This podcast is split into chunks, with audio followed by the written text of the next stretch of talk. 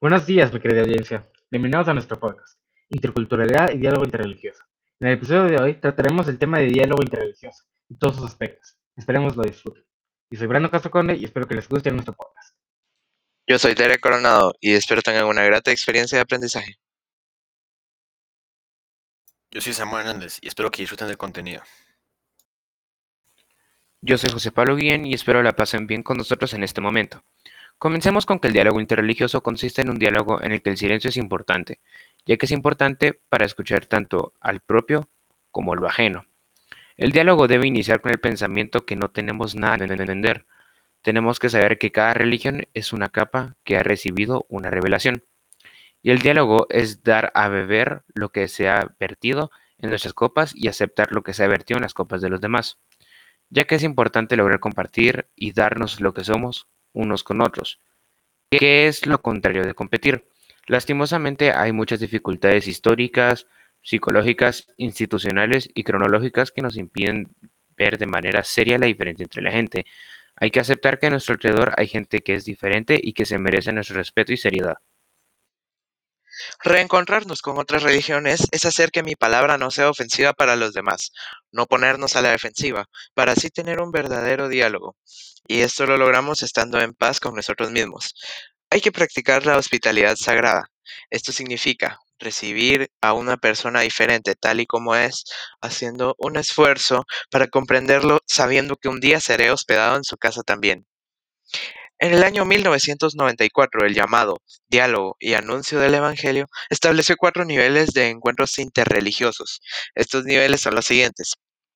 El primer nivel es encontrarnos con personas de religiones distintas en lugares de nuestra vida cotidiana, dándonos cuenta de que hablamos con personas diferentes todos los días. El segundo nivel es crear un objetivo en común para que una sociedad se motive en busca de la paz y justicia. Esto se da a través del movimiento o instituciones en los que se juntan grupos de personas, aunque sean de diferentes religiones.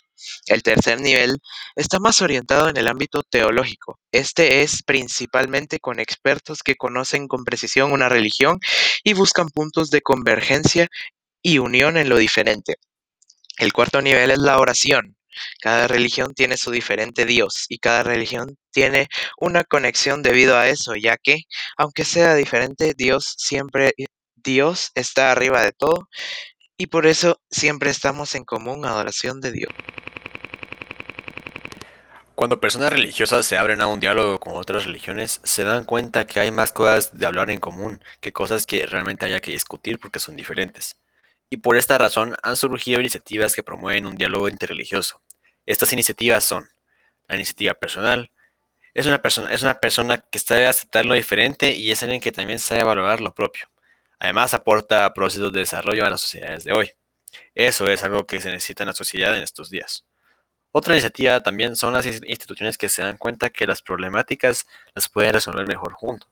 Un ejemplo de esto es el cuidado del medio ambiente. Además, una iniciativa muy importante son los grupos laicos, no exactamente religiosos, que piensan que los encuentros interreligiosos aportan al crecimiento de la humanidad. En conclusión, el diálogo interreligioso requiere un largo camino, y es un proceso por el cual nos damos cuenta que las otras religiones son importantes para el mundo. Antes se creía que lo que había que hacer era que todas las personas formaran parte de una sola religión, pero ahora se cree que lo mejor es que eh, cada persona desde su misma religión o sin religión tenga la debería de ser mejor y así un día poder aportar mucho a la humanidad.